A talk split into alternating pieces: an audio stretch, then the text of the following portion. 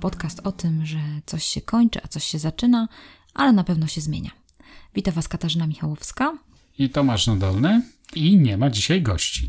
Nie ma gości, będziemy rozmawiać razem, ze względu na to, że zachęcił nas do tego nasz nałogowy słuchacz Waldi, którego bardzo serdecznie pozdrawiamy. Napisał do nas wiadomość, że fajnie by było, żebyśmy z Tomkiem porozmawiali na temat kultury organizacyjnej w sektorze publicznym, prywatnym. Więc oczywiście nas to zainspirowało z Tomaszem, żeby zacząć rozmawiać o przywództwie, o tym, jak jest kształtowana taka kultura organizacyjna, jak to wygląda w firmach. I dziękujemy Ci, Waldi, za ten, za ten pomysł, bo od razu zaczęliśmy czytać, przeglądać nasze książki. Tutaj Tomek różne artykuły przyniósł, świetne, już sobie porozmawialiśmy nawet przed podcastem, więc to było bardzo ciekawe. A ja, zanim zaczniemy o tym rozmawiać, chciałam Wam podzielić się z Wami pewną historią. Otóż niedawno miałam spotkanie klasowe ze szkoły podstawowej. Oczywiście było tak, jak to na takich spotkaniach, że słuchajcie, naprawdę, jak się rozstaliście z kimś, jak ktoś miał piętnaście lat, a spotykacie go, jak ma o wiele więcej, to nagle po prostu ciężko jest nawet poznać ludzi. No ale wiecie, bardzo, bardzo fajna atmosfera, rozmawiamy. Dużo z lu- ludzi z tej mojej podstawówki jest tam gdzieś na jakichś kierowniczych, dyrektorskich stanowiskach. No i oczywiście dotknęliśmy tego tematu, tematu związanego z tym, ty, tymi różnicami, podej, różnicami podejść do, do kultury organizacyjnej i do przywództwa, do bycia liderem. Mój kolega jest wysoko postawionym dyrektorem w firmie, no nie będę mówić jakiej, związanej z energetyką. W każdym razie opowiadał w formie żartu pewną historię. Otóż przyszedł do ich do, do pracy chłopak młody, był po technikum, po prostu jakiś technik, który zajmował się serwisowymi sprawami. Pracował przez trzy tygodnie, później poprosił o spotkanie ze swoim brygadzistą po tych trzech tygodniach, no i powiedział temu brygadziście, że, że on pracuje trzy tygodnie, że już tak się troszeczkę z, tak lepiej zrozumiał, o co chodzi w firmie, jak to wygląda, i on po prostu chciałby, żeby ten jego, ten szef tam, czy, czy ten jego kierownik, brygadzista po prostu powiedział, jaką on ma dla niego ścieżkę kariery, jak on tutaj może się rozwijać w tej firmie. No i słuchajcie, wy, oczywiście był wybuch śmiechu, wszyscy się śmiali i ha, ha, ha. Ale tak naprawdę powiem szczerze, że no, nie śmiałam się, bo myślę sobie, no halo, tu się coś dzieje. On nie rozumie tego, że to była potrzeba tego chłopaka, że on tak naprawdę jest młodym chłopakiem, dopiero skończył swoją karierę edukacyjną i chciałby wiedzieć, co dalej. Co dalej z Mało jego... Mało tego, wchodzi właśnie mu do firmy pokolenie, które będzie wymagało, żeby on trochę je zrozumiał.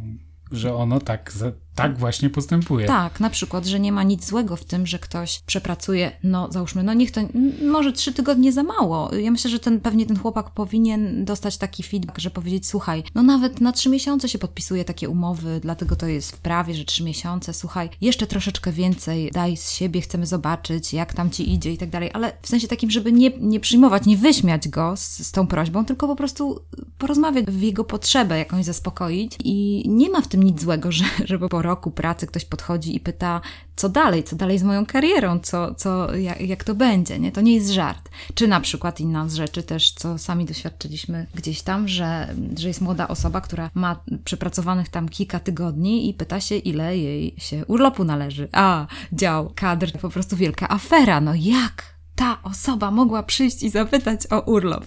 No jest ciekawe. Jak można po dwóch tygodniach pytać się, ile już mi przysługuje urlopu? No to jest tylko pytanie przecież, no nie ma w tym nic złego. Mam nadzieję, że to troszeczkę Wam nakreśli tą sprawę, że na pewno jesteśmy w czasach, kiedy zmienia się, zmienia się podejście do przywództwa, zmienia się do podejście też do, i to wymaga od nas tego, żebyśmy w inny sposób spojrzeli na kulturę organizacyjną w naszej pracy, żebyśmy inaczej spojrzeli, będąc liderami, na młodzież, za którą jesteśmy odpowiedzialni, czy którą zapraszamy do naszej firmy, czy do jakiejś organizacji, czy, czy kiedy budujemy jakąś społeczność albo nowe, zwłaszcza te, teraz w tych nowych technologiach startupowych, to zupełnie inaczej trzeba podejść do, do dziedziny przywództwa. I tutaj mamy różne, różne myśli z Tomkiem, różne obserwacje, jak to sobie radzą na rynku ludzie. No właśnie, tym... czy, bo akurat pójście do brygadzisty, czyli do przełożonego swojego ciutkę wyżej, to jest jak najbardziej dobry adres do tego, żeby zapytać po trzech tygodniach, pierwsze, podzielić się swoimi pierwszymi wrażeniami i powiedzieć, że fajnie by było, gdybym wiedział tak jak, jak tu w ogóle w tej firmie są, czy są jakieś perspektywy dalsze i tak dalej. Ja uważam, że to On nie poszedł do prezesa zarządu czy do szefa kadr, tylko poszedł do tego, więc bardzo dobry adres. No ale kim właściwie jest w takim razie, kim jest lider, jakie, jakie on ma zadanie w całym w społeczeństwie, tak? No bo to mm-hmm, nie mówimy mm-hmm. tylko o firmach, ale mówimy nie. o organizacjach, o najróżniejszego typu organizacjach, o ruchach społecznych, partiach politycznych, o organizacjach religijnych i tak dalej, gdzie wszędzie sami wiemy, że wszystko, co ma, dobrych, ma dobry leadership, to działa, to Dokładnie. idzie, to prze, Dokładnie. do przodu, to się rozwija. Mm-hmm. Kiedy tego zabraknie, zawsze następują kryzysy, albo kiedy na miejscu lidera staje się osoba, której coś nie działa, brakuje i tak dalej. To więc kim jest lider? Ja znalazłam taką klasyfikację, która być może nam troszeczkę pomoże, która jakoś namaluje tego lidera, osobę, która może powiedzieć, można o niej powiedzieć, że ma takie liderski skills, że ma jakąś taką zajawkę życiową. I to jest kilka cech, które będziemy widzieli i na pewno będziemy widzieli w swoich firmach albo w jakichś en dżi osach, że o, ta osoba może być liderem. I posiłkuję się książką Odważne przywództwo Billa Hybelsa i on mówi coś takiego, że ze względu na to, że pracował z wieloma liderami i naprawdę jest bardzo doświadczonym liderem, przywódcą, który też budował innych liderów, i on wyróżnia kilka takich cech, na przykład wpływ.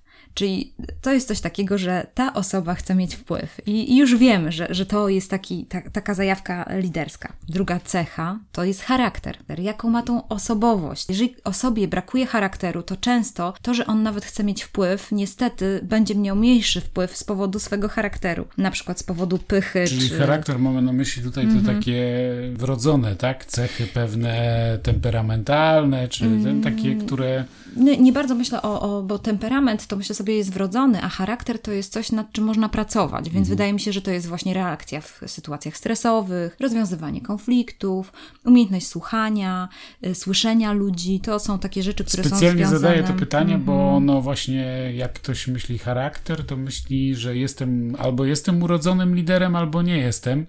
A z tego, co mówisz, to by wynikało, że jednak rozmawiamy też o tych liderach, którzy być może dziś jeszcze nie mają do tego predyspozycji, ale mogą się tego nauczyć. Oj tak. I możesz tak. zdobyć mm. te ostrogi, mm. czy te sprawności, mówiąc po harcersku, które są mm. potrzebne, żebyś mm. z czasem nim mógł być. Tak. Wydaje mi się też, że sprawa związana na przykład z uczciwością i tak dalej też, też jest ważna. Później następna cecha, umiejętności społeczne. To to, o czym mówiłam, czyli ta inteligencja społeczna, słuchanie. Troszeczkę jest to powiązane z charakterem. Następna cecha to energia. To też jest ciekawe, że, że jednak jakaś energia w tym człowieku musi być. Na przykład energia do zmiany, energia do, do prowadzenia, energia do, do ludzi, do posunięcia czegoś do przodu.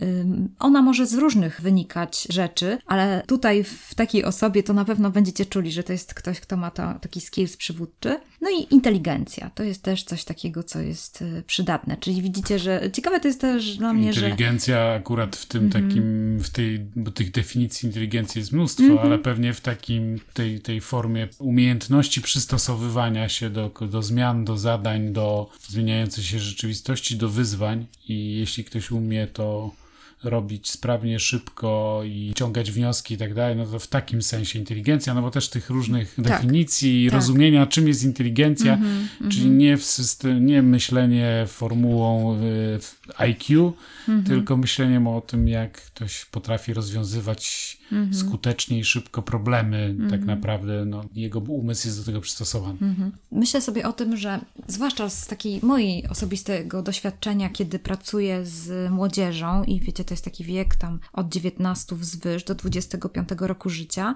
to wiem, że, że to są pewne cechy, na przykład takie pięć cech, na których można coś zbudować, na których można gdzieś tam tego człowieka poprowadzić, dać mu coś dobrego, pokazać, zajawić, może zarazić czasami wizją, szukać w nim pasji i, i ten, ta osoba gdzieś tam dalej pójdzie, coś pokazać możliwości na przykład i, i to, to już widać te cechy, tylko że wiadomo, że to jest taka kanwa, na której później, w zależności od tego, na ile ta osoba będzie miała mądrych doradców wokoło y, siebie, jakichś y, liderów, innych, którzy będą w stanie się zatroszczyć o tą osobę, pójdzie dalej, więc to... Czyli te pięć cech to? Jakie to? No to właśnie jeszcze raz przypominam, wpływ, charakter, umiejętności społeczne, energia i inteligencja. I ty widzisz, że, że to rzeczywiście to są te predyspozycje, które trzeba mieć, żeby na tym coś się dało zbudować. Bo takie mm-hmm. miało być moje kolejne tak, pytanie, tak, które sobie tak, przygotowałem. Tak, tak. Rozumiem, że się samo tutaj odpowiedziało, ale powiedz mi właściwie, po co nam są właściwie liderzy potrzebni? Wszyscy nie możemy być liderami i to też warto wiedzieć. Albo nie w każdej sytuacji musisz zawsze być przywódcą. Czasami zmieniają się nam te role. Jesteśmy w jednym gronie, jesteśmy liderem, a w innym nie jesteśmy liderem. Ale po co są w ogóle liderzy potrzebni w społeczeństwie? To ja mam taką osobistą teorię, że tak naprawdę każdy jest przywódcą. Ze względu na to, że zawsze mamy ludzi wokół siebie, o którym możemy się zatroszczyć, którym możemy służyć. Dla mnie bycie przywódcą to jest tak naprawdę bycie przywódcą sługą, czyli to jest szukanie miejsc, gdzie mogę służyć innym ludziom, że ich życie się zmieni, że być może w tym naszym życiu gdzieś tam po prostu się nasze drogi schodzą i ja będę mogła jako ten przywódca sługa gdzieś po prostu przejść z tą osobą, albo będąc mentorem tej osoby, albo będąc partnerem tej osoby. W każdym razie myślę sobie o tym, że przywódcą są często mamy, które są przywódcami dla swoich dzieci, są ojcowie, którzy są przywódcami dla swoich synów, córek i gdzieś tylko to jest pytanie, czy, czy ludzie mają taką świadomość, że tak czy siak ta rola li- bycia liderem, ona w każdym momencie naszego życia się kształtuje. To jest bycie w samorządzie szkolnym, ale później, kiedy biorę odpowiedzialność za drugą osobę, kiedy jestem partnerem, to już jestem tym liderem, już jestem przywódcą, już mam jakiś wpływ, już tutaj mój charakter się kształtuje, moja inteligencja i tak dalej. Więc w tym kontekście myślę sobie zawsze, że, że każdy jest przywódcą, bo jeżeli ja mam taką definicję jako przywódca sługa, ale wiadomo, że, że pytanie do czego? Do czego jest ten przywódca, no gdzie właśnie, on może bo, się bo, umieścić. Bo jakie on ma w takim razie, mm-hmm. jeśli każdy z nas jest w jakimś aspekcie, chociaż ja akurat uważam, że są jednostki, które uciekają przed jakąkolwiek formą bycia liderem. Tak. Natychmiast, kiedy się pojawia jakikolwiek odpowiedzialność, którą trzeba wziąć na siebie, to po prostu mm-hmm. uciekają albo... I właśnie tutaj jest odpowiedź na to pytanie, które mówiłeś. Dlaczego potrzebujemy przywódców? Bo jeżeli będą ludzie uciekać od odpowiedzialności, to co się dzieje? Ja nie sobie sam dobrać... odpowiadam na to tak. pytanie tak, że społeczeństwo bez liderów nie jest w stanie działać i nie jest w stanie za... przechodzić procesu zmian, dokładnie. Dostosowywania się mm-hmm. i, i rozwoju, mm-hmm.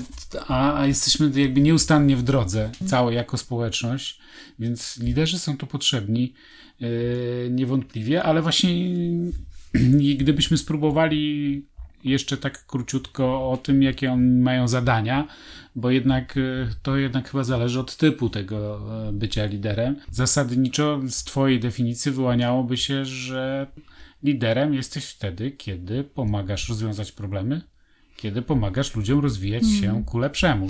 No. E, rozwijać mm-hmm. się przede wszystkim, tak, czyli tak. dojrzewać, mm-hmm. czyli robić coś, co przynajmniej w tej grupie, której jest się liderem, uważa się za dobro jakiejś mm. rodziny, instytucji czy szerszego ruchu, bo wydaje mi się, że naturalnym skojarzeniem jednak jest, że lider to jest, zawsze myślimy o czymś większym, o jakiejś organizacji, tak, o jakiejś tak, strukturze, tak. o jakimś ruchu, mm-hmm. o czymś, co ma ileś tam w sobie ludzi, I, i albo jest strukturą, albo tworem bardziej demokratycznym mm-hmm, i tak dalej, mm-hmm, mm-hmm. ale no takie tak. nam przychodzą pierwsze skojarzenia. Tak. Ty jednak próbujesz mm-hmm. to odwrócić i powiedzieć, a spróbujmy spojrzeć inną optyką, mm-hmm. czyli taką, że każdy z nas, jak się rozejrzy, to jest liderem, tylko że na różną skalę. Mm-hmm. No dobra, i ten i właściwie w takim razie wchodzisz w tą rolę, to co jest istotą tej roli? Co jest, co, co masz do zrobienia właściwie na tym świecie? Powiedziałeś, że niektórzy o tym nie czują, tego nie pamiętają, mm. czy nie zwracają na to uwagi. I ja sobie tu już zapisałem w głowie słowo odpowiedzialność. No, mm-hmm. no jakby, ale to chyba nie jest jedyna. Oczywiście nie i to, co mówisz, to też tak jakoś rozwinę tą myśl, że w tym sensie, idąc dalej, bycie takim wiernym w tych małych rzeczach, branie odpowiedzialności za małe rzeczy, za to, że widzimy, że ktoś w naszej klasie czy na studiach mniej sobie radzi z matematyką i my mówimy, okej, ja mu w tym pomogę, ja zrobię z nim ten krok i go poduczę. To mi chodzi o to, że tutaj jest ta kuźnia wykuwania się tych naszych przyszłych przywódców, którzy będą brali odpowiedzialność, którzy nie będą się bali wziąć odpowiedzialności, co jest chyba naj, naj, najbardziej nas przeraża, odpowiedzialności za drugiego człowieka. W tych zdrowych granicach, w tym sensie, że mam coś, mam jakieś talenty, mam jakieś umiejętności i mogę pomóc, mogę zrobić z nim krok. I w tym kontekście wykuwanie się tych talentów, one się wykuwają w niewidocznej sferze. My nie możemy powiedzieć, że my, no, że ich widzimy, że ich widzimy tam na pierwszych stronach gazet i tak dalej. Później dopiero, kiedy, kiedy to się wykuje, kiedy się jakoś ukształtuje i ten charakter, inteligencja, te cechy tego przywódcy, on wtedy bierze z tych małych odpowiedzialności, w idealnym świecie oczywiście, i takich liderów kochamy, którzy z tych małych odpowiedzialności, które wzięli na siebie, później biorą większe odpowiedzialności. Zakładają może jakiś biznes, zakładają en dżi osa i yy, na przykład zapraszają innych do tego, żeby oni szli za nimi. Więc co jest ważne u lidera? U lidera jest ważne, u przywódcy lidera ważna jest wizja. Że podążasz za wizją, bo wizja zawsze będzie rozgrzewała nasze serce. Bo wizja zawsze będzie nam dodawała skrzydeł i będzie dawała pasję. I to jest to, że, że jak lider ma tą wizję, to wtedy my, my chcemy iść za tym liderem, chcemy słuchać jego. Jedną, jedną z rzeczy to, to na pewno jest, jest ta wizja, nie? No mam tam kilka... Ja, ja bardzo mhm. ten, bardzo mhm. ciekawie mi Ciebie słuchać, bo ja mam taki podstawowy spór, jaki jest we mnie w głowie. Mhm. Ja jednak myśląc o byciu liderem, to zaraz mi przychodzi do głowy lider zmian i lider innowacji, a lider innowacji i lider zmian musi niestety przystać na to, że wcale nie, wcale nie musi mieć wizji.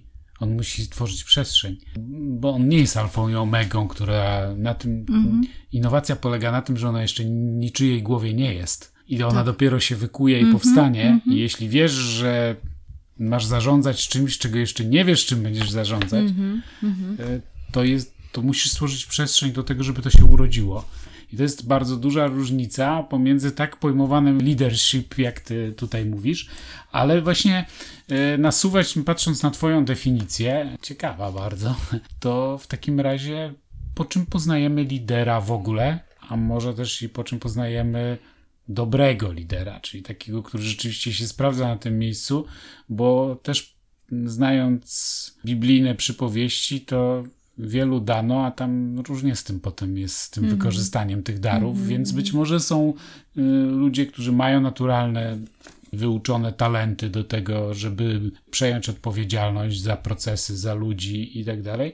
I na przykład niekoniecznie tą drogę rozwijają fajnie, mm-hmm. a są tacy, którzy może trochę gorzej wyposażeni, mm-hmm. dobrze potrafią to, to wykorzystać, więc jakby...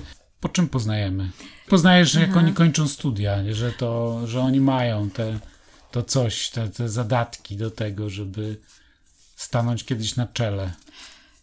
Myślę sobie o tym, że, że tutaj do tych pięciu rzeczy, które wymieniłam, to na pewno bym dodała jeszcze takie rzeczy, które widzę w ludziach, tą iskrę Bożą tak zwaną, czyli ten błysk w oku, tylko to jest właściwie w sferze intuicji, ale do tego to są ludzie, którzy lubią się uczyć, w sensie, że są otwarci na przykład na krytykę, otwarci na innych. Jedną z rzeczy prostą w redakcji u mnie, no to jest ta różnica pomiędzy felietonistą, a pomiędzy dziennikarzem, bo zawsze, jeżeli chodzi o dziennikarskie te rozwoje, to albo będzie osoba, która będzie mówiła ja, ja, ja i będzie bardzo przywiązana do swego zdania i to będą felietoniści i ci tacy dziennikarze opiniotwórczy, tym, bo nie wszyscy za nimi pójdą, albo będą ci dziennikarze, którzy będą bardziej słuchali i będą starali się przedstawić różne punkty widzenia i to będą ci poszukiwacze informacji. I tutaj na pewno ci pierwsi jest im trudniej przyjąć krytykę w stosunku do tego, co napisali, co myślą i tak dalej. Więc tutaj wydaje mi się, że można by było na tej kanwie uszyć to, jak widzicie, jak przyjmujecie ludzi do pracy. Czy oni są gotowi na to, żeby usłyszeć coś, że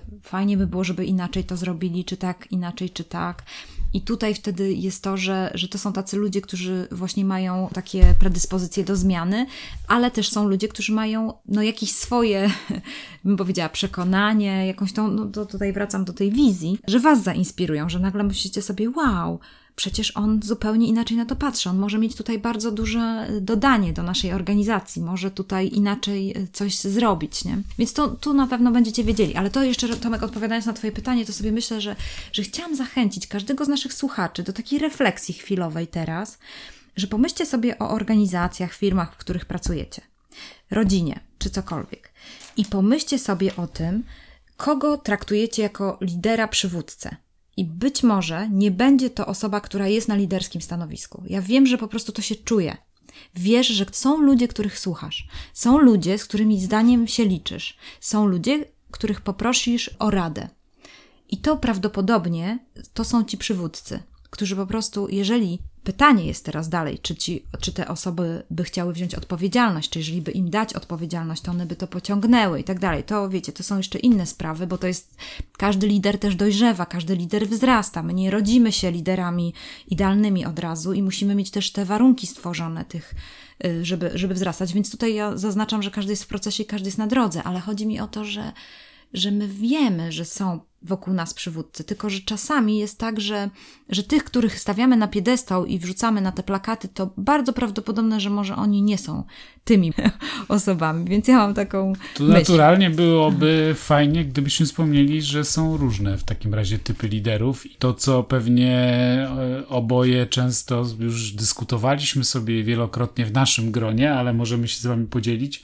No, moja teoria jest taka, że na przykład taki leadership polityczny czy w takich organizacjach, właśnie ruchach społecznych i tak dalej, no moim zdaniem bez pewnego poziomu egocentryzmu, a nawet narcyzmu, po prostu te, te osoby nie są w stanie pokonać, nie mają tej iskry tak silnej, żeby pokonać tak wiele przeciwności i tak ogromny opór, również tych kłębiących się różnych opinii, przeciwności, krytyki. Gigantyczna krytyka, jaka dotyczy wszystkich liderów politycznych, społecznych, jest nie do zniesienia dla kogoś, kto jest zbyt mocno empatyczny. Jest po prostu, ten ktoś tego nie daje rady strawić, przeżyć normalnie. Stąd też pewien typ osobowości ciągnie do, do tego, żeby bycia liderem na przykład w polityce i nie ma się co obrażać, bo tylko oni są w stanie to znieść, więc też musicie też zrozumieć, że lepszych nie będzie często. Mm. Ale, ale właśnie bym takie moje pytanie o tych typach różnych, mm. bo nie ma jednego rodzaju Mm-mm. bycia liderem. Ten taki typ mm-hmm. szarej eminencji, czyli kogoś, kto w rzeczywistości jest sprawczą mocą, a jednak jest w cieniu, mm-hmm. to jest są bardzo ciekawy typ. Są właśnie ci tacy charyzmatycy, wiecznie na przodzie, na przedzie, którym z kolei brakuje czasami pewnych, pewnego wyposażenia i muszą mieć ten zespół, który im to do, dobuduje, ale pewnie jest więcej ciekawych mm-hmm. tym. Ja zawsze posługuję się takimi dwoma klasyfikacjami. Jedną klasyfikację to mam taką, taką bardzo prostą i od razu już możecie się znaleźć na, na tej osi i wiedzieć też, jaki jest wasz lider, z którym macie do czynienia. To jest tak zwany styl liderowania konsultatywny i styl liderowania dyrektywny. I to jest tak, jakbyśmy sobie zrobili taki suwak głośności, że każdy z nas jest gdzieś na tej osi też. Nawet jako rodzice, jako partnerzy i też pytanie, w jakich sytuacjach jest potrzebna potrzeba dyrektywnego lidera, a w jakich sytuacjach konsultatywnego. I na pewno kiedy jest budowanie społeczności, kiedy budujemy zespół, kiedy budujemy liderów, na pewno tutaj w stronę konsultatywności potrzeba. Jeżeli są radykalne zmiany, reforma, jakaś zreformowanie jakiejś struktury organizacyjnej, z pewnością będzie to trochę nacisk w kierunku tego dyrektywnego lidera. Inna jest sprawa taka, że też kultura. Kultura, jeżeli chodzi o naszą kulturę polską, my tutaj się my obracamy... Wolimy, wolimy tych dyrektywnych. No niestety i tutaj właśnie stąd my też mamy taki jakby w głowie, że, że lider to na, od razu nam się cyk po prostu załącza. On nam powie, jak to zrobić. Tak, że on to nam powie, no to mów, mów nam i tak dalej. Mów tu... nam, rozkazuj, przewódź, tak, a my będziemy tak. po kontach cię krytykowali. Tak, a my będziemy cię krytykowali. Tak nie powinno być, no to jest, wiecie, i więc oczywiście posiłkuję się dalej jakimiś amerykańskimi przyka- przykładami. Moim zdaniem jesteśmy na drodze do tego, żeby się rozwijać jako przywódcy, jako liderzy, stawać się le- lepszymi ludźmi. To nie jest nic złego, no po prostu gdzieś tam jeszcze mamy jakąś drogę do przybycia. W każdym razie, jeżeli chodzi o tak podział stylów przywództwa, stylów liderowania, to od razu jak przedstawię wam, wam tą klasyfikację, to zachęcam was do tego, żebyście się zastanawiali, jaki macie styl przywództwa. W każdym razie jest ten pierwszy, o którym mówiłam, przywódca wizjoner, czyli on mówi o tej przyszłości, potrafi skutecznie przekazać swoją wizję innym i jest w tym niestrudzony. Po prostu gdzieś tam w tej wizji opisuje tą wizję, rozgrzewa nasze serce, roz, rozpala nas. Inny styl przywództwa jest tak zwany przywódca wytyczający kierunek. Czyli to jest coś takiego, że, że gdzieś tam pokazuje tam, w tamtą stronę, chcemy tam dojść, chcemy, czyli bardziej już tutaj jest takim przywódcą celowym. Następny styl przywództwa to jest przywódca strateg, czyli on bardziej myśli o tym, żeby jak tą wizję zrealizować, czyli tutaj będzie myślał, jak to zrobić, strategia, zróbmy jakiś plan, yy, przemyślmy to. Następny styl przywództwa to jest przywódca za- zarządzający i on będzie myślał więcej o zasobach, b- będzie myślał, skąd wziąć na to kasę, jak to, jak to zorganizować. Niestety jak tutaj... też czasami będzie zapominał o tym, że człowiek a zasób to nie jest do końca znak równości. Na przykład, no to na taką przykład. Mawę. Każdy z tych przywódców ma swoje plusy i, i fo- stylów przywództwa. To zależy też od naszego, po prostu od naszej osobowości, tak, mhm. jacy jesteśmy. I ważne jest, żeby znać ten swój styl przewodzenia i później do tego stylu przewodzenia dodawać te inne rzeczy, uczyć się ich, żeby po prostu być lepiej zrozumianym, lepiej budować zespoły. Następny przywo- styl przywo- przewodzenia to jest przywódca motywujący. Przywódca motywujący to często to są na przykład dobrzy trenerzy, którzy świetnie motywują zespół, którzy mówią, słuchajcie, damy radę. Umieją kilka słów powiedzieć, kilka zdań, które, które zapalą zespół, zwłaszcza kiedy są już zdemotywowani czy zmęczeni. Następnym typem przywództwa to jest tak zwany przywódca duszpasterz, albo nazywany też przywódca pasterz, w tym sensie, że on dba o zespół, dba o ludzi, rozpoznaje ich potrzeby, chce zaspokoić ich potrzeby. Następny przywódca budujący zespoły.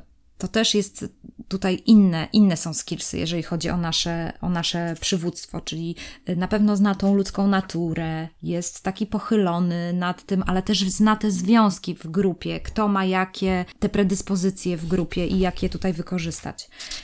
Następny to jest przywódca pionier, który wydaje mi się, że Tomkowi może być to takie bliskie. Gdzieś znajduje tą ścieżkę, wie, że po prostu chce pierwszy raz coś spróbować, spróbujmy to, zobaczmy jak to wyjdzie, później wyciągniemy z tego wnioski. Podobny trochę do niego to jest przywódca reformator, ale zazwyczaj przywódca reformator różni się tym od pioniera, że reformator będzie w zastanym stanie szukał go ulepszenia, tego zreformowania, a pionier będzie I takim też, startupowcem. Powrotu do źródeł chce na przykład tak. organizacji, mm-hmm. czy do jakichś takich, do zasad, a mniej będzie myślał o ryzykowaniu całej na przykład reputacji mm-hmm, albo coś mm-hmm, takiego, mm-hmm. prawda? To reformator tak, będzie miał tak, taką... Tak, tak, właśnie.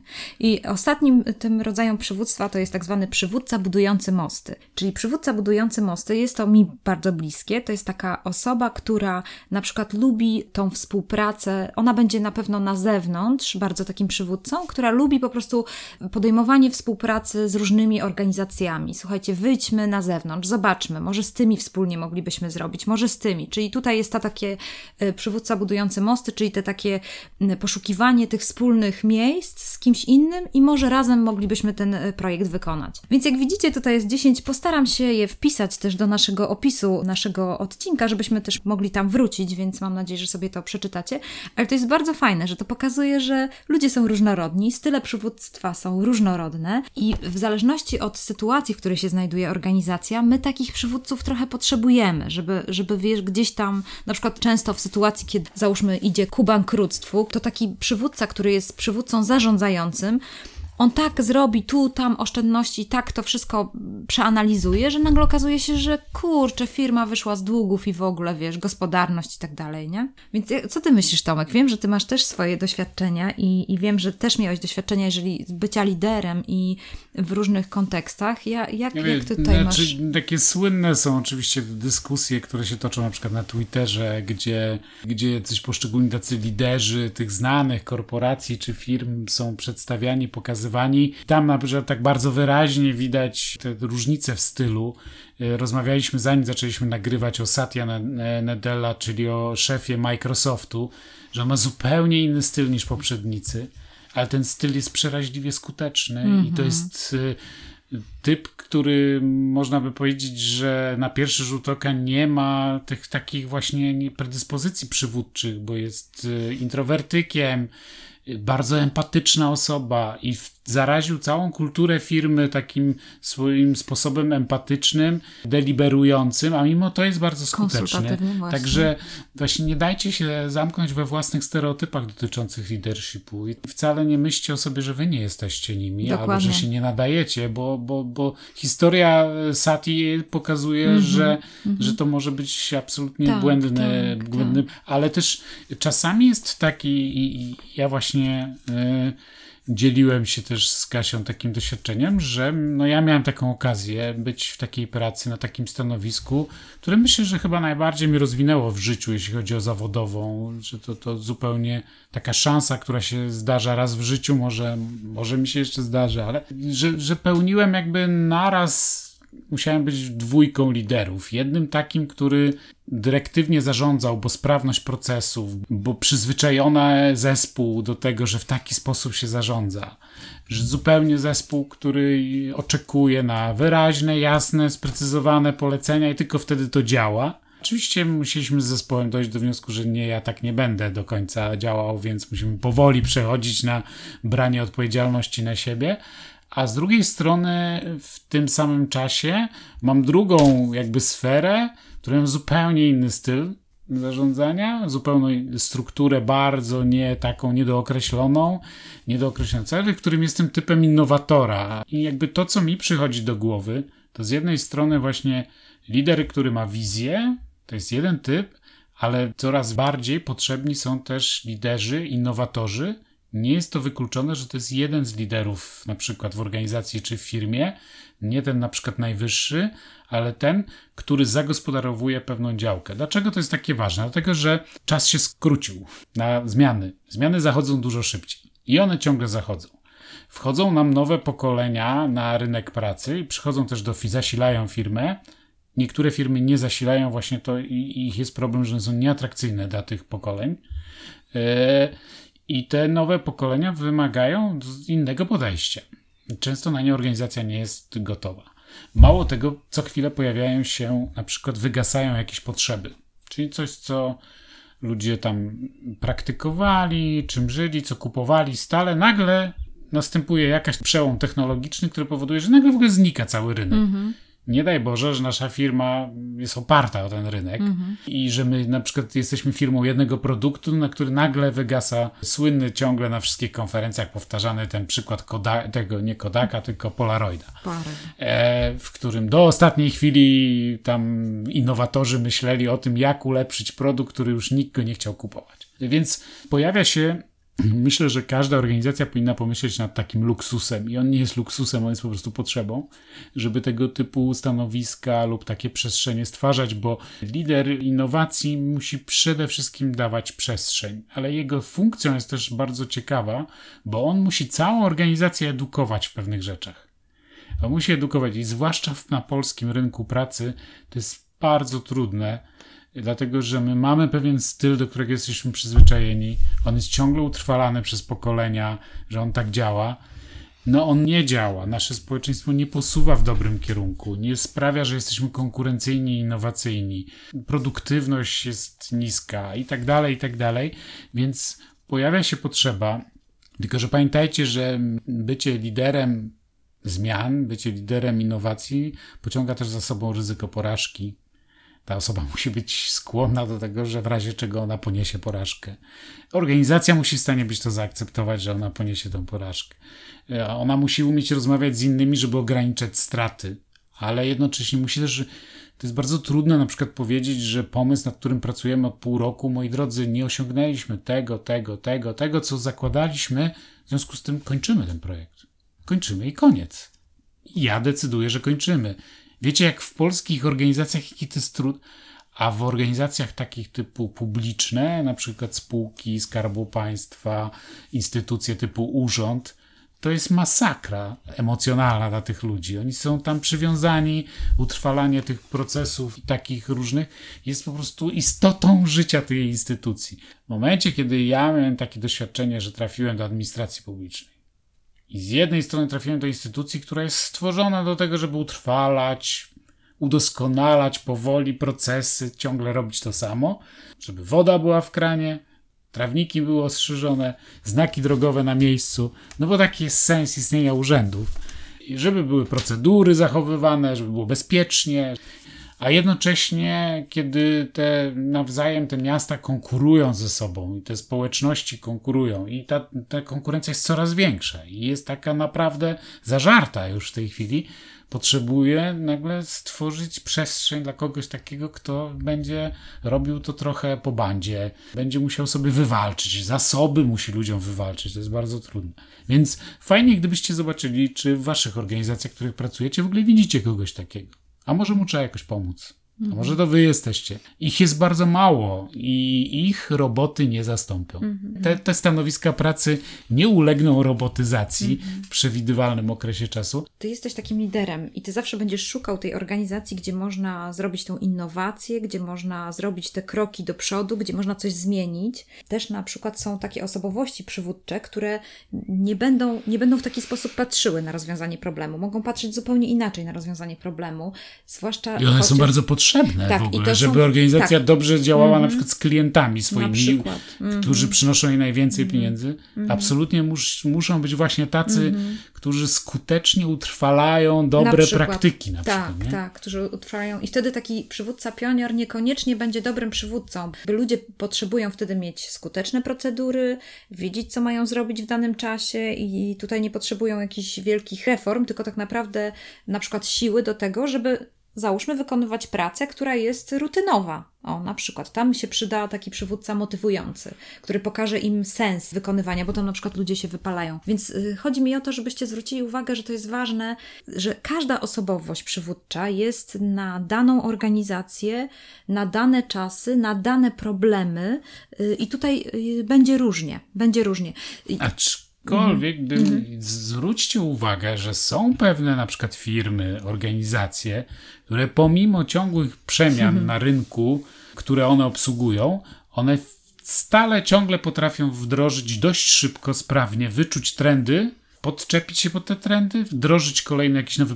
I one wciąż pozostają na przykład zyskowne. Mm. Raz im tam spada zatrudnienie, raz im wzrasta, tak. mają lepsze na giełdzie, raz im rosną kursy akcji, raz im spadają, ale one na przykład mimo upływu dekad wciąż trwają. Jak się przyjrzycie tym organizacjom, to każda z nich właśnie stworzyła jakąś część taką, opłacało im się przeznaczyć jakąś część swojej organizacji na tą innowacyjność. Mm-hmm, to mm-hmm. niekoniecznie musi być ten najwyższy prezes, zarząd i tak dalej, ale ten najwyższy prezes, zarząd dał komuś możliwość takich robienia eksperymentów, bo zauważcie, że to jest cecha firm, którym się udaje skutecznie w okresie dłuższym niż dziesięć piętnaście lat trwać na rynku i ciągle wdrażać nowe produkty i dostosowywać usługi, mm-hmm. wymyślać nowe usługi, tak. znajdywać nowe, znajdować nowe nisze rynkowe. Moim zdaniem to jest wyraźnie wyłaniająca się cecha, kiedy się obserwuje, mm-hmm. dlaczego na przykład te przyniosłem tu dzisiaj ze sobą te Fast Company, na przykład pięćdziesiąt najbardziej innowacyjnych firm roku. Mm-hmm. Oni tam mają co roku taki, taki cykl. To jest bardzo ciekawe, żeby zobaczyć, jak wniknąć, w jaki sposób w tych firmach te innowacje się rodzą. I bardzo fajny jest ten przykład, że na liście największych, najbardziej wycenianych spółek farmaceutycznych, słuchajcie, to są zwykle takie wieloletnie budowanie reputacji, laboratoria, miliony ludzi i tak dalej, i tak dalej. Ogromne nakłady na badania i czerpanie potem zysków z praw autorskich do leków. I nagle na piątym miejscu pojawia się spółka, która jest w tej chwili jedną z najwyżej wycenianych na świecie.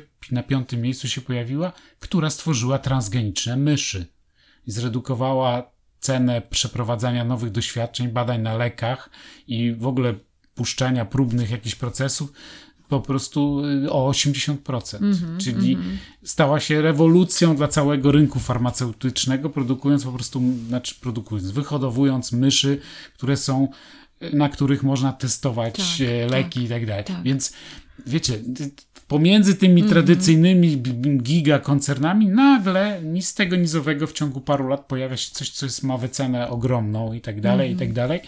Ja bym na to jednak zwrócił uwagę, bo to żyjemy jest, tak, w takich specyficznych tak, czasach, tak. w których mhm. ten aspekt będzie bardzo potrzebny. Tak. Nie wiem, czy w urzędach. Mhm. Nie wiem, czy one są w ogóle gotowe na takie wyzwania. Nie wiem, czy one są w stanie przyprowadzić odpowiednią minimalną liczbę pracowników, którzy w ogóle są w stanie z takim kimś jak ja pracować. No, no tak, no bo to jest pewien też poziom dyskomfortu. Oj tak. Mhm. E, a ta a sfera administracji przyciąga osoby, które taką jednak cenią sobie komfort, pewien bezpie- poczucie bezpieczeństwa. W związku z tym, ja nie wiem, nie znam na to odpowiedzi. Mm. Ja tam za długo nie wysiedziałem, jak, jak pewnie każdy wie. E, więc, więc może to nie jest takie super środowisko, ale zwróciłbym uwagę, że, że, że nie wiem, w jakiej organizacji siedzicie, gdzie jesteście, czy, czy sami jesteście liderem organizacji, to zwróćcie uwagę, czy w ogóle, czy tam dajecie w ogóle miejsce, mhm. czy jest przestrzeń, czy dajecie narzędzia, nie? Właśnie, jak to mówisz, to od razu sobie to kojarzę. Tak jak wcześniej powiedziałam, że każdy z nas ma inny styl przywództwa i ten styl przywództwa sprawdza się w tych różnych organizacjach. Nie tylko nasz P K B budują organizacje, które są, zajmują się innowacjami. Są też inne organizacje, na przykład są organizacje pozarządowe, które w inny sposób muszą pracować. Polska bardziej... akcja humanitarna, pajacyk na przykład. No, kurczę, no, to jest... No. Nie, a jakie wysokie umiejętności społeczne liderów tam. Jak tylko poznasz każdą osobę, od razu czujesz jaka empatia, jakie podejście do ludzi, jaka zachęta do działania. Przecież tutaj to, to jest tak, bardzo tak, ciekawe. Nie, no, no, albo to na przykład, nie wiem, zupełnie... fundacja hospicyjna aha, tu w Gdańsku. To ja po prostu jestem tak, zawsze w szoku, tak, ile oni potrafią tak, rzeczy tak, zrobić, tak. Jak, jak małymi środkami. Zgadza się. Tak. Więc chodzi mi tylko o to, że na pewno to, co mówisz, jest ważne, że, że my teraz jesteśmy w takich czasach, że prawdopodobnie no, gdzieś tam ta zyskowność wynika z tego, że ktoś ma tego dobrego lidera, pioniera.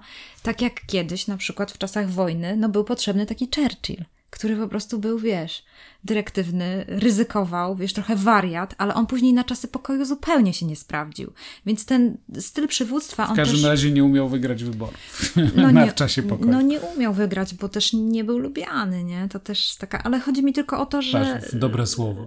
Że... Nie był lubiany. Więc chodzi mi o to, że, że to też jest ciekawe, że jakby te, te nasze, ta nasza lornetka, która będzie ustawiona na tych przywódców, których my potrzebujemy, może dlatego też mamy takie czasy, kto wie, może dlatego jest tak teraz, że wiesz, że się patrzy za tym liderami takimi dyrektywnymi, bo nam się wydaje właśnie, że chcemy tak, nie wiem, zmieniać czy coś, no nie wiem, nie? Że, że gdzieś tam się ma ten fokus, że, że o, to jest ten lider, to jest ten, który nas tam doprowadzi i tak dalej, który zmieni. Nie, ale ja bym z kolei krytycznie spojrzał na to nasze takie poszukiwanie liderów dookoła, tak. że czy my przypadkiem egoistycznie nie chcemy się zwolnić z bycia liderem? Masz rację, dokładnie. Czy my po prostu tej nie odpowiedzialności. Chcemy? Ja, ja, na przykład, mhm. ja pamiętam właśnie takie bardzo... To mnie nauczyło dużo w mojej karierze zawodowej, to to, że ja na przykład wiedziałem, żeby coś wykonać nowego, coś, czego nigdy nie było, no to trzeba tam zakwestionować założenia, trzeba jakieś mieć, wejść w jakieś nieznane. No nie wiesz, nikt tego nie robił przed tobą, więc nie wiesz do końca jak ten. Musisz być, pokazywać na zewnątrz, że jesteś pewny tego, co chcesz zrobić, ale nie wiesz mm-hmm. i tego nie wiesz. To jest ta cecha tych liderów, których teraz szuka nowe pokolenie, moim zdaniem, że oni są spójni. Że oni bardziej, tak, bardzo ważna bardziej cecha. Czynem tak. niż tymi deklaracjami. O, tak. Mało tego, mm-hmm. są potwornie młodzi ludzie w ogóle z natury, a ludzie z tych pokoleń, które teraz wchodzą, są uczuleni wręcz na Oj, hipokryzję, tak, na hipokryzję tak. i na to, że tam mm. announcement firmowy, mm. polityka firmy jest określona tak i siak, oj, tak, a oj, postępowanie tak. wewnątrz tak, firmy tak. jest takie, tak, ja na... więc taki lider nie przeprowadzi zmian mm-hmm, sprawnie mm-hmm, i dobrze, mm-hmm, jeśli mm-hmm. on nie ma pomiędzy, on, on musi bardziej czynem niż słowem Zgadza zarażać innych. Czynem, tego ludzie oczekują. To bez dwóch zdań, ale też pamiętasz to, że to, co mieliśmy w rozmowie z naszym rektorem, tutaj namieśnikiem, on też mówił o tej informacji, o tym, że no lider może z, w ogóle zmienić, tak, tak. oj tak, może w ogóle z, no po prostu popsuć zmianę, jeżeli nie będzie informował swoich, swojego zespołu o tym, co się dzieje, jakie są zmiany i dlaczego są te zmiany. To jest bardzo ważne. Bo, bo ja z kolei dokończę tylko, że na przykład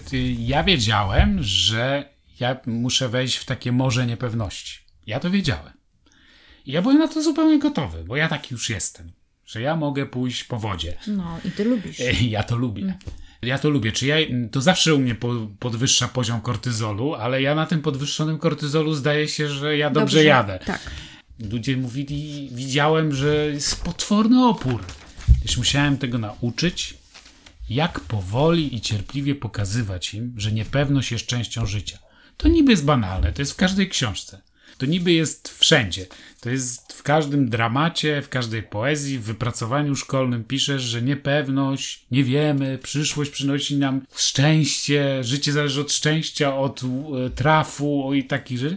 A mimo to potwornie chcemy być mm-hmm, pewni. Mm-hmm. Racjonalnie wszystko musi być ludowe. Tak. I nie postępujemy racjonalnie. Jak badania naukowe dowodzą, postępujemy potwornie nieracjonalnie, a bardzo chcemy, żebyśmy mieli te tak, perspektywy racjonalne. Zgadza się. I teraz zadaniem nowych liderów, tych liderów, którzy są teraz potrzebni na te czasy, jest, jest jakby budowanie, że poczucie niepewności można bardzo mocno ograniczyć tym, że można liczyć na pozostałe osoby w zespole, a najbardziej można liczyć na lidera. Mhm. Można bardzo ograniczyć. I tego oni mnie nauczyli, czego nie wiedziałem wcześniej. Że, że żeby ich poczucie niepewności było znośne, to ja muszę być mega pokazywać, że na mnie zawsze mogą liczyć. I że zawsze mam otwarte drzwi do biura. Na przykład. Że jestem w stanie się zatrzymać, nawet jeśli się spieszę, i zrozumieć, że dla kogoś sprawy rodzinne są dużo ważniejsze niż dla mnie. Że jakieś inne aspekty życia są ważniejsze, albo ma inne priorytety.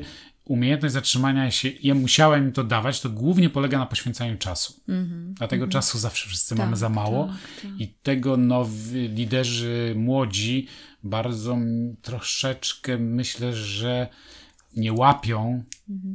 że wszyscy mamy starzy. Tylko dwadzieścia cztery no, godziny na dobę tak, tak. I tak bardzo ważne jest, jak te dwadzieścia cztery godziny mm-hmm. na dobę, po, czy, czy, czy poświęcisz część z tego czasu na budowanie, na takie żmudne pielenie chwastów, mm-hmm. grzebanie w grządkach i tak dalej. Tak, to jest żmudne, tak, mało wdzięczne, tak. To przynosi plony mm-hmm. później. Więc jakby to była taka moja lekcja, jedna z wielu, ale bardzo taka, która mi dzisiaj przychodzi, kiedy myślę tak. o tym, czy ja się sprawdziłem, czy nie, w czym się sprawdziłem i tak dalej, że jakby zderzyłem się najpierw z tym, z tym że ja żu- chcę ludzi rzucić na głęboką wodę, a mm-hmm. oni nie chcą. Tak, tak. Chcą tak. mieć te kaczuszki założone na rączki, mm-hmm. żeby nie... Tak. nie te...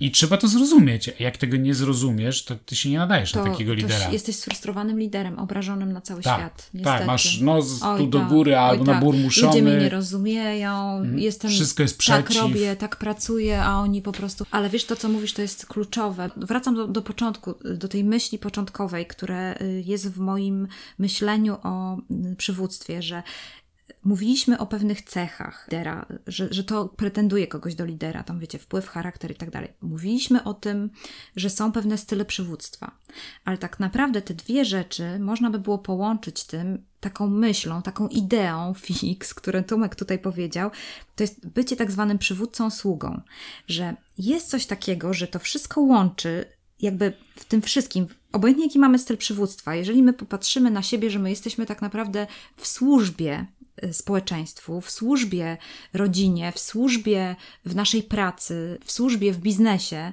to zupełnie zmienia perspektywę ze względu na to, że wtedy możemy myśleć o tym, że jesteśmy potrzebni innym ludziom, że my im służymy, że my im służymy nawet tym swoim czasem, że nie zostawiamy członków zespołów same, samemu, nie myślimy, że restauracja pójdzie sobie sama, chociaż jesteśmy właścicielem, że ci ludzie potrzebują nas, potrzebują dobrego słowa, potrzebują zachęty, potrzebują bycia z nimi, zrobienia nawet czasami coś razem, co na przykład mnie kiedyś bardzo poruszyło.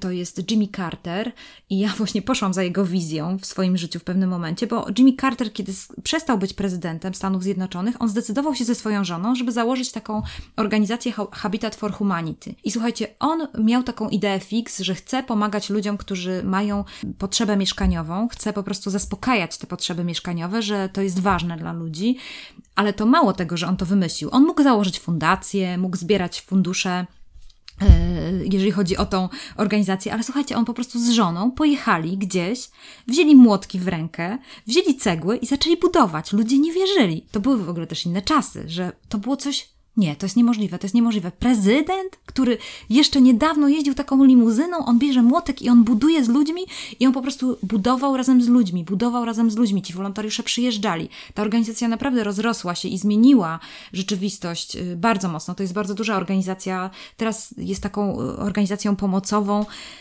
Ale rozumiecie, to jest to, to co powiedziałeś, Tomek, ta transparentność tego lidera, że on to, co mówi, to, co chce nas nauczyć, to, co chce przedstawić nam wizję, on tam też idzie. On idzie z nami, idzie ramię w ramię.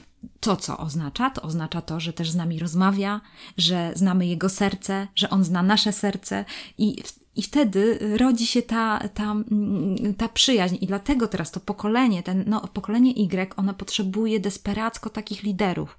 Potrzebuje ludzi, którzy, którzy powiedzą, słuchaj stary... Bo ono potrzebuje wartości. Potrzebuje wartości, dokładnie. Powiedzieć, słuchaj, no ja nie jestem herosem. Mam takie, takie słabości. Zdaję sobie sprawę z tego, że, że, że jeszcze w tym nie domagam. Może ty mi pomożesz, może ty się włączysz ze mną. Proszę cię, pomóż mi. Daj mi jakiś, jakąś możliwość. Pójdźmy razem. I to są ludzie, przywódcy, za którymi chcemy iść, których chcemy widzieć i którzy po prostu zawsze będą mówić do naszego serca. Będą po prostu tacy, którzy... My chcemy po prostu iść za nimi. Dlatego też wydaje mi się, że lekarstwem na to, żeby nie patrzeć na swoją organizację, od której się jest, jako taki, która ma być tylko sprawna, kierowanie się wartościami ważnymi dla... po co ta organizacja powstała i tak dalej. Mm-hmm. W przypadku administracji publicznej służenie obywatelom, ludziom jest jakby samo per se wynika. Gdybyśmy rzeczywiście o tym pamiętali codziennie, pracując w takim miejscu, myślę, że na wszystko, na wiele ważnych i, i trudnych rzeczy by się znalazło miejsce. Oj, tak. To, to jest to, ale ja też jeszcze jedną rzecz zapamiętałem z rozmów z Kasią, które nie były nagrywane, że Kasia kiedyś powiedziała coś takiego, że lider to tak staje w takim świetle lampy, że w momencie, kiedy jesteś takim częścią zespołu, ale taką niewyróżniającą się, to jakby te twoje wady i zalety nie odgrywają takiej roli. W momencie, kiedy pniesz się wyżej i zostajesz powierzone ci funkcje takie bycia liderem czegoś już większego, to nagle jakby dostajesz podświetlenia, dostają zwłaszcza twoje wady. Oj, tak. One się stają radykalnie widoczne, bardzo odsłonięte i teraz następuje totalna krytyka, zmasowana krytyka, bo masz dużo tych ludzi, którzy patrzą na ciebie tam tymi Jupiterami podświetlonego, jeśli możemy wyrazić. I często ty od razu reagujesz, że ty się bronisz przed tą krytyką tym, że obudowujesz się pancerzem, mm-hmm. który jest nieprzemakalny. Mm-hmm. I ja na przykład takim liderom, którzy zaczynają tak obudowywać się takim, to proponowałem jednak social media, jako miejsce, gdzie się dostaje razy po razie, jako taką dobre miejsce na to, żeby wracać ciągle do źródeł i ciągle wracać do ziemi mm-hmm. i do korzeni tak. i dostawać zlacza czasami, ale jednak to uczy fajnie pokory i też powoduje, że nie tracisz kontaktu z rzeczywistością. Mm-hmm. I nie każdy daje radę, ale, ale, ale takim powiedzmy... I to też trzeba, warto pamiętać, że, że ta optyka bycia liderem w rodzinie zawiesza na tobie też pewne nadzieje, często taki, których wcale nie chcesz podjąć, a z drugiej strony im jesteś liderem większej organizacji, większym ruchu, masz większy dział pod sobą, mm-hmm. kierownikiem coraz wyżej, to coraz bardziej będą te twoje wady widoczne tak. i dlatego im jesteś niżej, tym bardziej pracuj nad nimi, żebyś później był w stanie podjąć tak. ten wyś... żebyś rzeczywiście był w stanie być dobrym liderem, to musisz prawda. Się długo do tego przygotowywać. I naprawdę dzisiaj, jeśli dzisiaj jest, uważasz się za szarą myszkę w jakiejś organizacji, w jakiejś firmie, to właśnie jest super czas na to, żebyś nabywał Żeby kompetencje, tak, tak. żebyś się uczył, mhm. żebyś się uczył, jak potem nie stracić, mhm. bo tak bardzo w, dużo ludzi zostaje na przykład awansowanych przez los, mhm. ludzi, zarządy i nie dźwiga tego. Nie dźwiga. I po trzech latach ponosi tak, porażkę, tak, albo po pięciu, albo po dekadzie się okazuje, mhm. że, że regres nastąpił tak. tego, co mu powierzono, że nie był w stanie pomnożyć tych talentów, mhm. tylko je po prostu zaprzepaścił. Więc dobrym czasem jest jeszcze, zanim ci powierzą dużo, to mhm. już sobie gromadzić zasoby na to wszystko. Mhm. Więc i to To można robić na każdym etapie życia. Na każdym...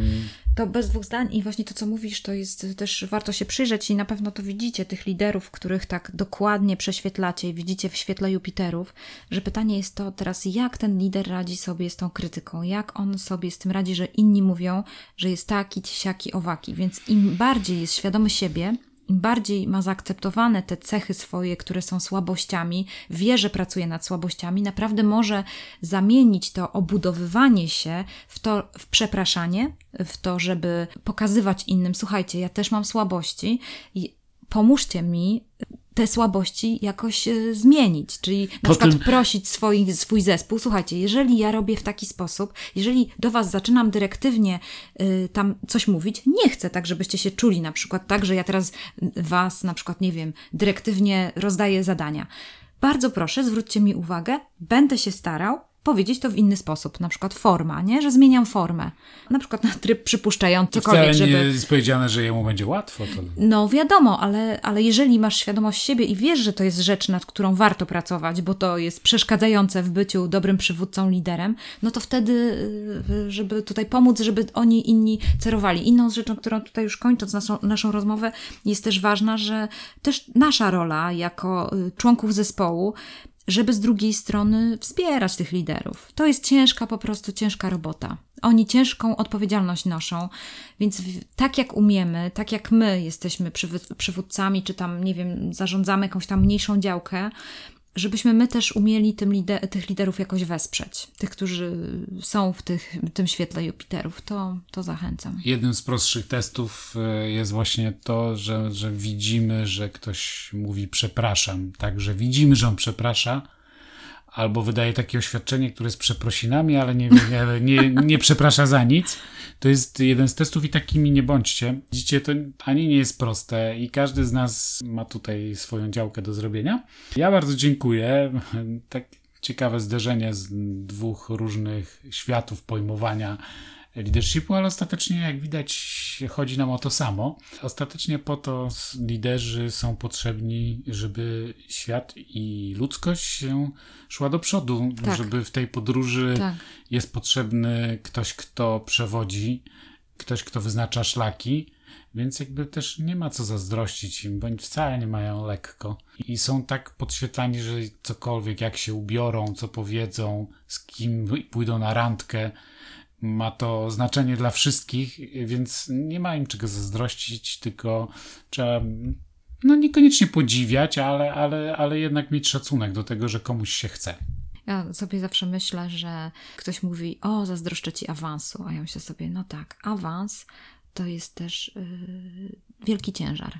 W sensie takim, wiesz, że ludzie sobie tak nie zdają, myślą sobie, a, dostaniesz więcej kasy i tak dalej. Awans to jest często większe, większa odpowiedzialność, większy ciężar, większe zmartwienie, jakiś smutek z powodu tego, że o wow, za ile ja ludzi teraz jestem odpowiedzialny. Jeżeli ja skiepszczę, ile ludzi straci pracę, ile rodzin, wiecie, to, no to jest po prostu ciężar, nie? Więc tak naprawdę to się śmieje, że to jest taki awans. Jeżeli się ma tę tą perspektywę przywódcy sługi, to czasami może się okazać, że to jest tak naprawdę awans, w cudzysłowie nie awans wcale. I ci ludzie tacy, którzy wiesz, takie chcą wygodne życie preferować, wiedzą to, że, że jednak wzięcie odpowiedzialności wiąże się też z wielkimi z wielkim zmaganiem osobistym. Są tacy, którzy świadomie odmawiają Odmawiają, awansów, tak, ze względu na to, albo że już poczuli ten chleb, albo po prostu wiedzą, że to, że to nie jest dla nich.